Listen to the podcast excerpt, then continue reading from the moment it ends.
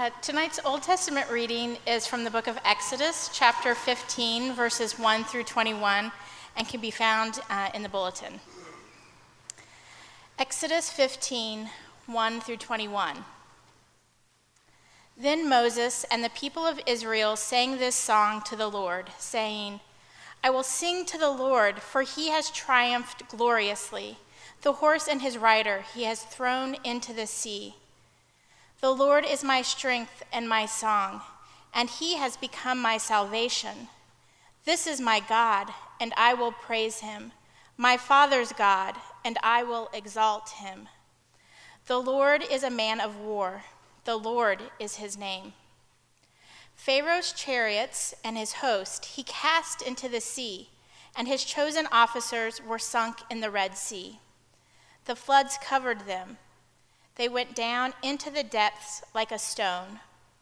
Your right hand, O Lord, glorious in power. Your right hand, O Lord, shatters the enemy.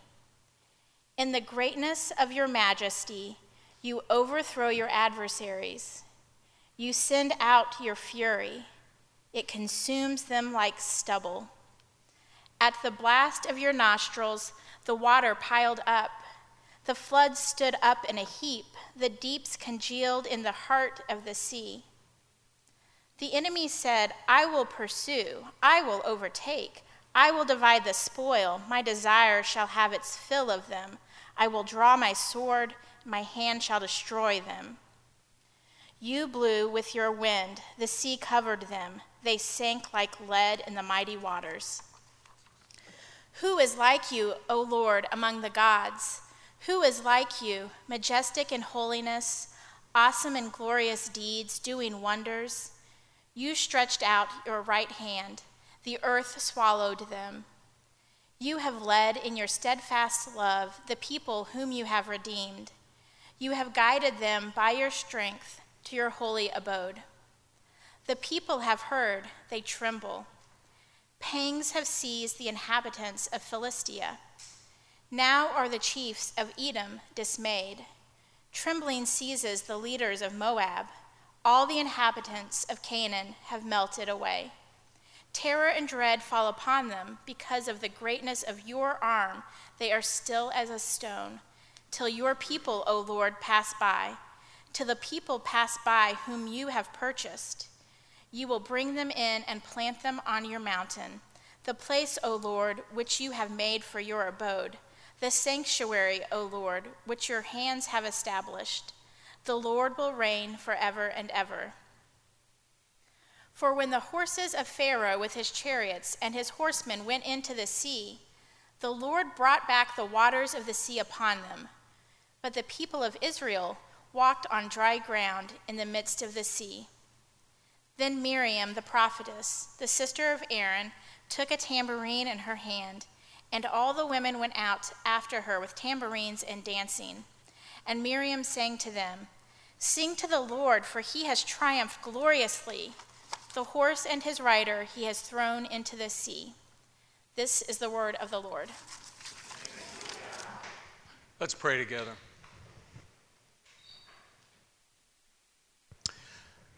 Oh, Father, would you connect us with your story of the world?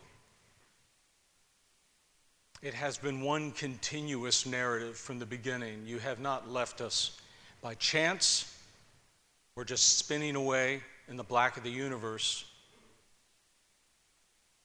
This is your world. You have made us. And we pray that we would be able to see our part in your story and it would make us sing. In the name of our victor and captain, Jesus Christ. Amen. it has been said that the drama of redemption is a musical. That is the story of God's coming into the world to redeem makes you want to sing. And that's been the pattern throughout the Bible. God delivers and people sing. God delivers Israel from King Jabin. And so the songwriting team of Deborah and Barak write a song and they sing. King David is called the sweet psalmist of Israel because he writes a bunch of songs in the songbook of the Bible, the Psalms. You heard it's the New Testament reading. Mary, Jesus' mother, when she hears about God's deliverance, she bursts forth in song. And then today we have what is called the Song of Moses. We could also say the Song of Moses and Miriam. Scholars believe that as she's mentioned, they co wrote this together. And as God's people sing, they also pray. As I've been saying the last couple of weeks, Augustine said the one who sings prays twice. We're in this series about experiencing prayer, and, and that word intentionally chosen, not just learning about prayer or studying prayer, but experiencing prayer. And so we have to talk about singing. And here's the thing about singing singing is meant to activate your whole person, right? Activate the heart the mind, the soul, the affections. And more than an experience, it's also a sign of the presence of God, of the Holy Spirit. The New Testament says this be filled with the Spirit. How do you know you're filled with the Spirit? Addressing one another in psalms and hymns and spiritual songs, singing and making melody to the Lord with your heart which teaches us another thing about singing. Singing is one of the great evidences that the good news of God's grace is operating in your soul. And that is that you not only know the lyrics of the gospel, but you know the music of it. There will be many people on the last day who know the words of Jesus and the story of the Bible and theology, but they will never see his face because they didn't know the music. They didn't enter into the music of the gospel. You know, back in the day of record albums only, one of the great joys uh, that people would have, I did, you know, you get home and you unwrap the album, and sure, you could look at all the photos, but then you would sit there and read the lyrics. But imagine if every time you did that, you just folded it back up and then put it on your shelf. The music doesn't start until the needle drops. And when the gospel needle drops on a heart, it sings. That's what the music of the gospel does in our lives. And it doesn't require you sing just one song. You know, clap your hands if you're happy. There's lots of songs in the Bible songs of lament, songs of outcry for righteousness, songs of desperation. But all of those require the same thing that a heart lets God enter into its vulnerability. You see, that's, that's the thing. Does my heart, do my defenses go down? Do I give up my self will and my will to protect my heart? And does God enter into it?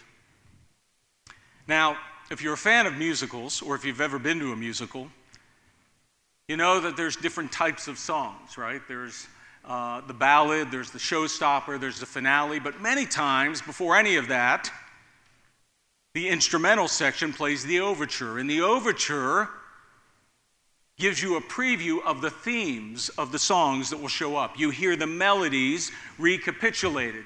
Well, the Song of Moses does that. There are big themes that then unfold and reprise in the Bible. In the Song of Moses, mentions them. It's sort of like an overture. And I want to look at three the song of liberty, the song of clarity, and the song of identity. Let's look at those three things together. First of all, the song of liberty. Uh, Philip Ryken, who's a theologian, has written a really fine commentary on the book of Exodus, uh, gives the account in 1792 when a thousand settlers of African descent, some of whom were American slaves, some of whom had fought in the British Army and moved north to Canada, uh, they left North America to settle a province of freedom, Sierra Leone. All of them were professing Christians. And when they got off the boat and marched on the shore, they began to sing, and they sang this hymn Awake and sing the song of Moses and the Lamb. Wake every heart and every tongue to praise the Savior's name. Sing on your heavenly way, you ransom singers, sing. Sing on, rejoicing every day in Christ, the eternal King. They had been released from oppression and injustice, and God, they understood that God had ultimately did it, and so they had to sing. That's really what you have here, right? In the Song of Moses, the same conditions. Israel has finally been released from their bondage. Um, all of us know what it's like to wait for deliverance. Maybe it's been the last couple years waiting for the pandemic to go away. Maybe it's waiting out a bad boss. Maybe it's waiting for the affliction of body or affliction of the mind to lift. Maybe it's waiting for prejudice to be no more. The Israelites knew how to wait because for all the waiting you and I have done, not many of us have had to wait 400 years for something. And the last part of the waiting was the worst. This Pharaoh was the worst out of all of them.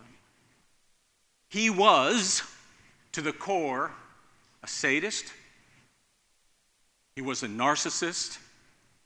He took joy out of grinding Israel into the dirt. You heard the word stubble in the reading, and that's a word that has a reference to something. When Pharaoh, mad because Moses wanted their release, said, You know something? You're going to make all the bricks that you had to make, which they barely could get through the day, right? They're suffering, they're getting whipped, they're struggling. And he goes, Now, here's the kid. You've got to make all the same bricks, but now you got to go get your own straw. He tries to reduce them to stubble. And Moses and Miriam pick that up and say, You've been reduced to stubble. You see, God's wrath is just. He's bringing justice to Pharaoh. If you read the story, you find, you know, many times people might hear that song and go, This is very distasteful. This isn't what I like about the faith of the Bible. But you only need to read the story of Pharaoh and God to see that God is so much more patient than any of us, so much more long suffering. I mean, if you don't know that from your own life, you can learn it from this story. I mean, God makes appeal after appeal to Pharaoh. He appeals to his reason, he appeals to his humanity. He appeals to his humility. Finally, he has to bring the tool of suffering and by the way, when God brings suffering into our lives, it's always to drive us to his breast. And just when you think Pharaoh is going to humble himself, he gets back up and dusts off his hand and goes at it harder. You know, it reminds you of that scene in The Lion King where Simba gives Scar that last chance to leave and not return. And what happens? As soon as he turns his back, Scar tries to take him out. This is Pharaoh. You hear it in the text. After God has brought all this and Israel has left, the paraphrase we're given the enemy said, I will pursue, I will overtake, I will divide the spoil. My desire shall have its fill of them. I will draw my sword, and my hand shall destroy them. This is the heart of Pharaoh. And you can only imagine how disheartened Israel was when they finally are released and they look back, and here he comes. You know, when your oppressor is in power, it feels like he's never going to be out of power. He's always going to be in power. And here he comes, and where are they going to go? Nowhere to go. But then God shows up, the great deliverer. I mean, and uh, the fact you can see their disbelief that this has happened, their amazement that they're stunned, is the fact that they repeat in the song over and over, just like you and I do. When you and I, something amazing's happened, we just keep retelling it to people. He was cast into the sea. The floods covered them, the, the sea covered them. They went down like a stone, they sank like lead, the earth swallowed them up. The Bible says that God takes no pleasure in the wicked. But that doesn't mean the defeat of wickedness shouldn't be celebrated. God will be a man of war against injustice and unrighteousness. But even this song is pointing to something bigger. Dr. Martin Luther King said that this song symbolized the death of evil, of inhuman oppression, and unjust exploitation. And he's right. Because you can go to Revelation 15, and what do we read? We read that those that conquered the beast are standing by the sea, and they've got their instruments in their arms, instruments of praise and we're told that they sing the song of Moses and the Lamb. The song of Moses is pointing to another song, the song of the Lamb. And that song sets out this vision that there will be a final chapter that will end all oppression and evil. And Pharaoh's downfall is just an indicator that God does not tolerate forever oppressors. But Pharaoh is just a small o oppressor. He's reflective of the great oppressor from the beginning of the Bible the adversary, the enemy of God's people, the father of lies, Satan, the one who lures humankind into bondage. The bondage of living lies,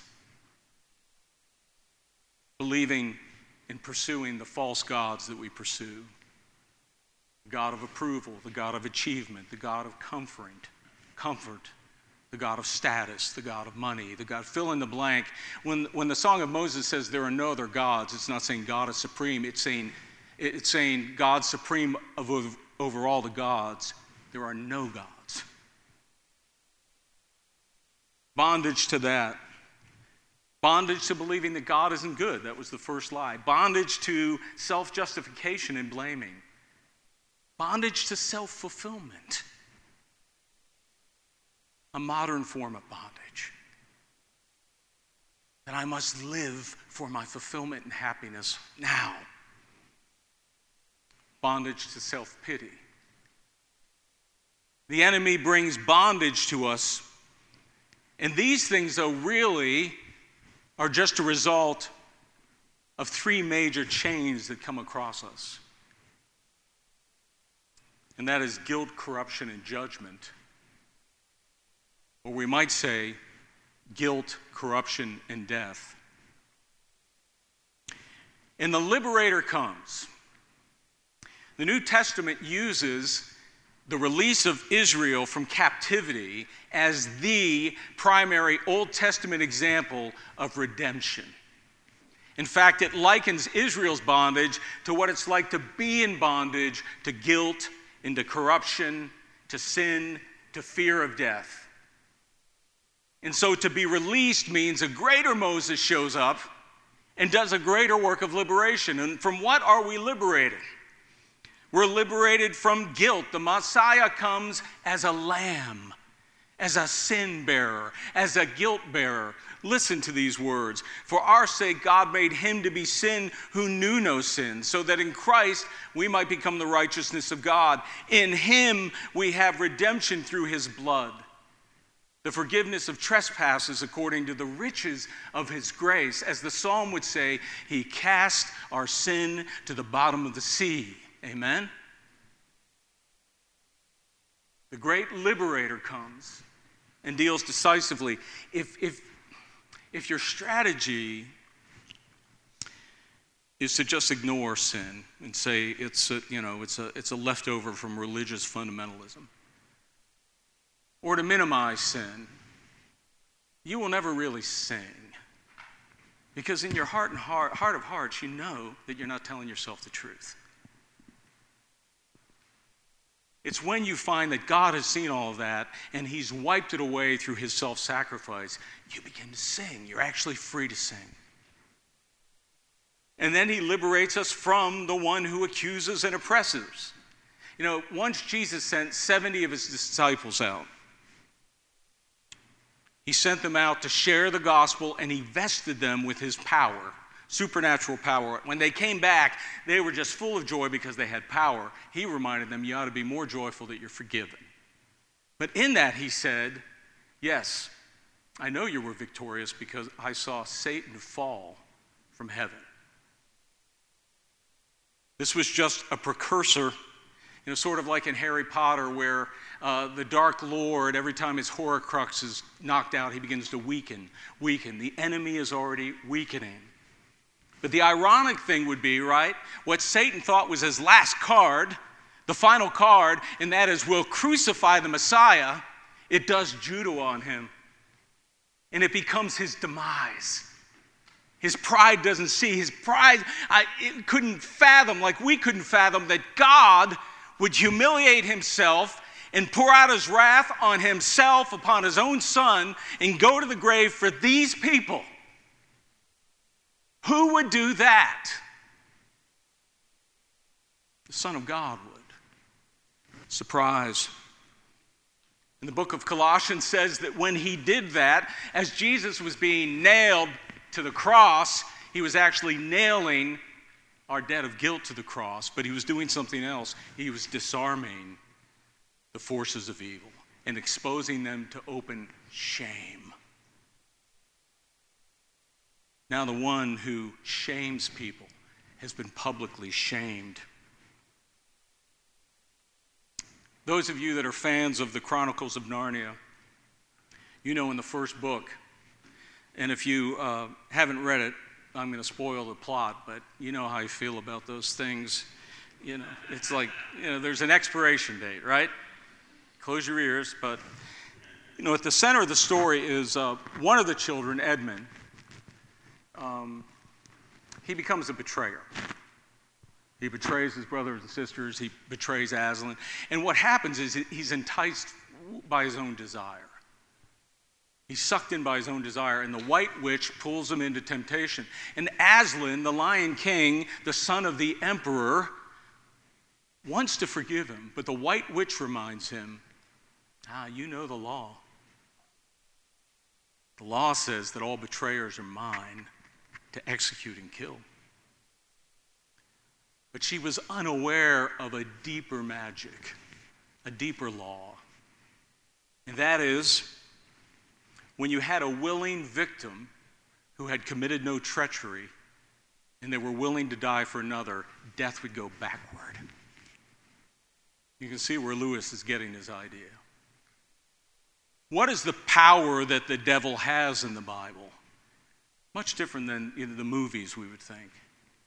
It's actually a righteous power he has. It's the law.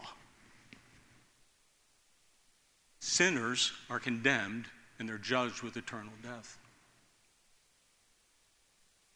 And so, the great deliverer comes, and he offers himself in that place because there is a deeper magic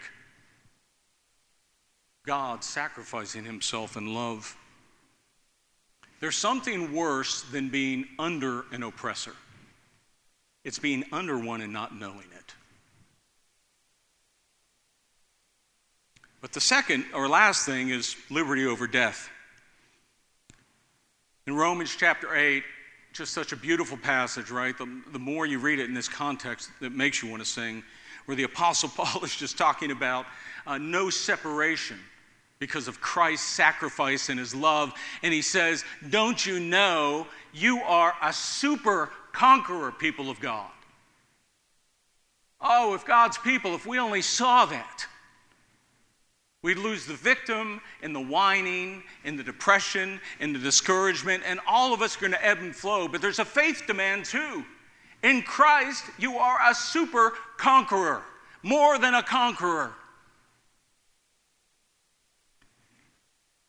And that'll get you singing because death is nowhere to be found. Know, I was thinking about uh, The Wizard of Oz. And if you haven't seen it, no. So, you know, there they are, the, the wicked, west, wicked witch of the east, right? Well, yeah. Which one is the first one? East, yeah, east. East. So, the world falls in on her, right? House falls in on her. She wasn't killed for just having bad socks. And, um, and so, anyway, that was a, that was a, anyway. So, but right, they're not, uh, not Narnia. Oz is going crazy. They're singing. There's such celebration, right? But what stops the singing?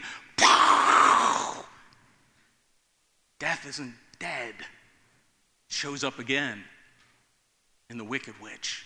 No more singing. You see, you and I, many times, are sort of like that, where even though death has been dealt with, if you've embraced Christ, if you've come to know Him, we're still kind of like waiting. Like, I'm going to sing, but I still think another one's going to show up. Yeah, there is. It's a passageway. A sign of God's our freedom from the fear of death is our singing. But more quickly, the last two. It's a song of clarity. The deliverance of Israel has some aha moments in it where they see God like they've never seen him before. Who is like you? Who is like you? We haven't seen you like this. Majestic in holiness, awesome in glorious deeds, doing wonders. You have led in your steadfast love the people you, whom you have redeemed. You have guided them by your strength to your holy abode. Listen, all of us need God to fix our spectacles because our vision is off. Sin has made us have distorted vision. For instance, if your idea of God is that it's nameless, faceless, force, power, universe, you won't sing. When's the last time you sung a song to gravity? We don't sing songs to principles in nameless, impersonal things, you won't sing. Or if your idea of God is basically, He's just like a funhouse mirror of me, right? God to me is this. And this is a big part in our culture. We, we, we really have this idea that God reveals Himself through me and what I think. But unless you think you're worthy of worship, you won't sing. And if you think you're worthy of worship, you got bigger problems. Or if you believe God is only a harsh judge, you won't sing because you're just weighed down with shame. I, I uh, worked in ministry once with a woman who told me the story where she had been a ballet dancer through high school and part of college. And she was dating a guy, and they were, I think, taking a walk on the beach.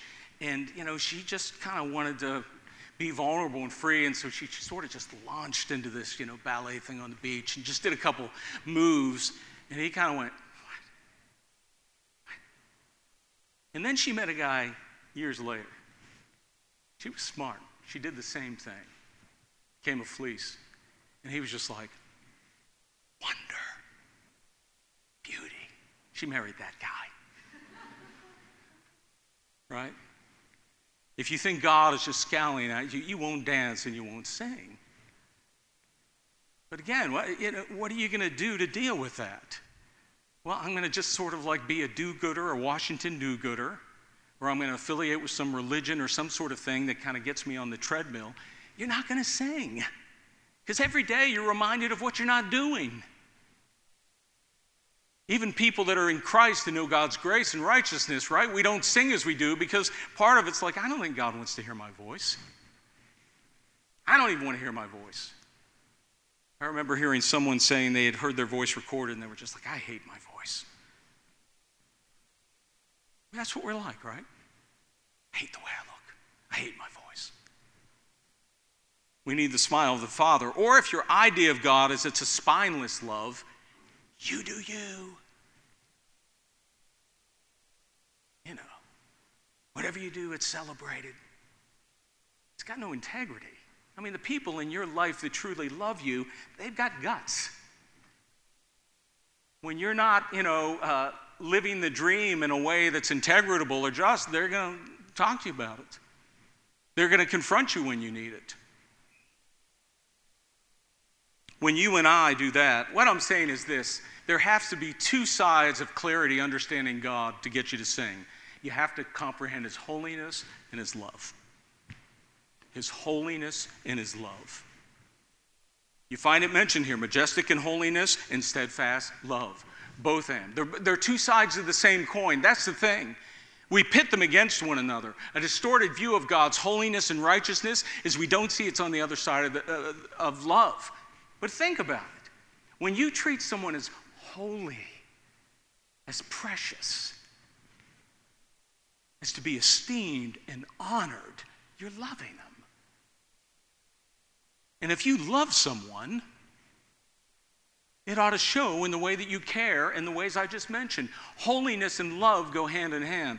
You and I, the Christian life is growing both in the holiness of God and the love of God. And if you're just growing in one, if you're all about like I'm going to grow in the righteousness and that, you're not going to sing. Or if you're just like I'm going to just you know love the God that sort of loves me however I am, you're not going to sing.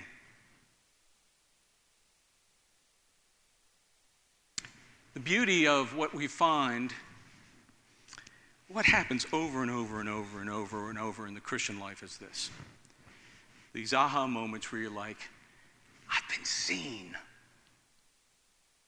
I've been seen. I mean, the eyes of God have seen, I'm exposed, I'm vulnerable. He sees me in my deepest desires and emotions. But at the same time, there's like this welcome come to me acceptance, you begin to sing. But lastly, there's a song of liberty, of clarity, but a song of identity, connection. Pharaoh had his own I song. I will do this, I will do that. There's a better I song. We heard it in the passage. I will sing to the Lord, for he has triumphed gloriously. The Lord is my strength and my song. He has become my salvation. This is my God, and I will praise my Father's God, and I will exalt him. Do you have claim and ownership of this God? Maybe for the first time, have you laid hold of him? Where do you find you're hesitant to make his claim. It's only through Christ you'll have the strength because what you're saying to yourself is, you know, God, you are all those things to me because I am in your Son. And you are eternally delighted in him. And so you're delighted in me. Even if you grew up with the faith, did you notice? He said, my Father's God. But it's not enough just to have your Father's God. You have to own that faith, it's got to have your fingerprints on it. So, singing means that you and I are entering in more and more, even when our consciences don't. And listen, you know, I come to worship like you. I mean, there, there are times where I feel like singing, there's plenty of times that I don't. You know? There are times where I'm just like, my head's too worried about what's going on here. I just, you know, it's like all of us, right? But what it is, a step of faith where I go, I'm going to immerse myself. I'm going to immerse myself in the liberty you've bought for me, the clarity. And as we do that, we'll begin to see Him differently. And then we're going to say, You're mine. You've claimed me, I claim you. Oh Lord, give us a new song every day. Can we sing the song of Moses and the song of the Lamb? Oh Lord, delight our hearts with a melody. Let it overtake any other siren's call. In the name of Christ, our captain and our deliverer. Amen.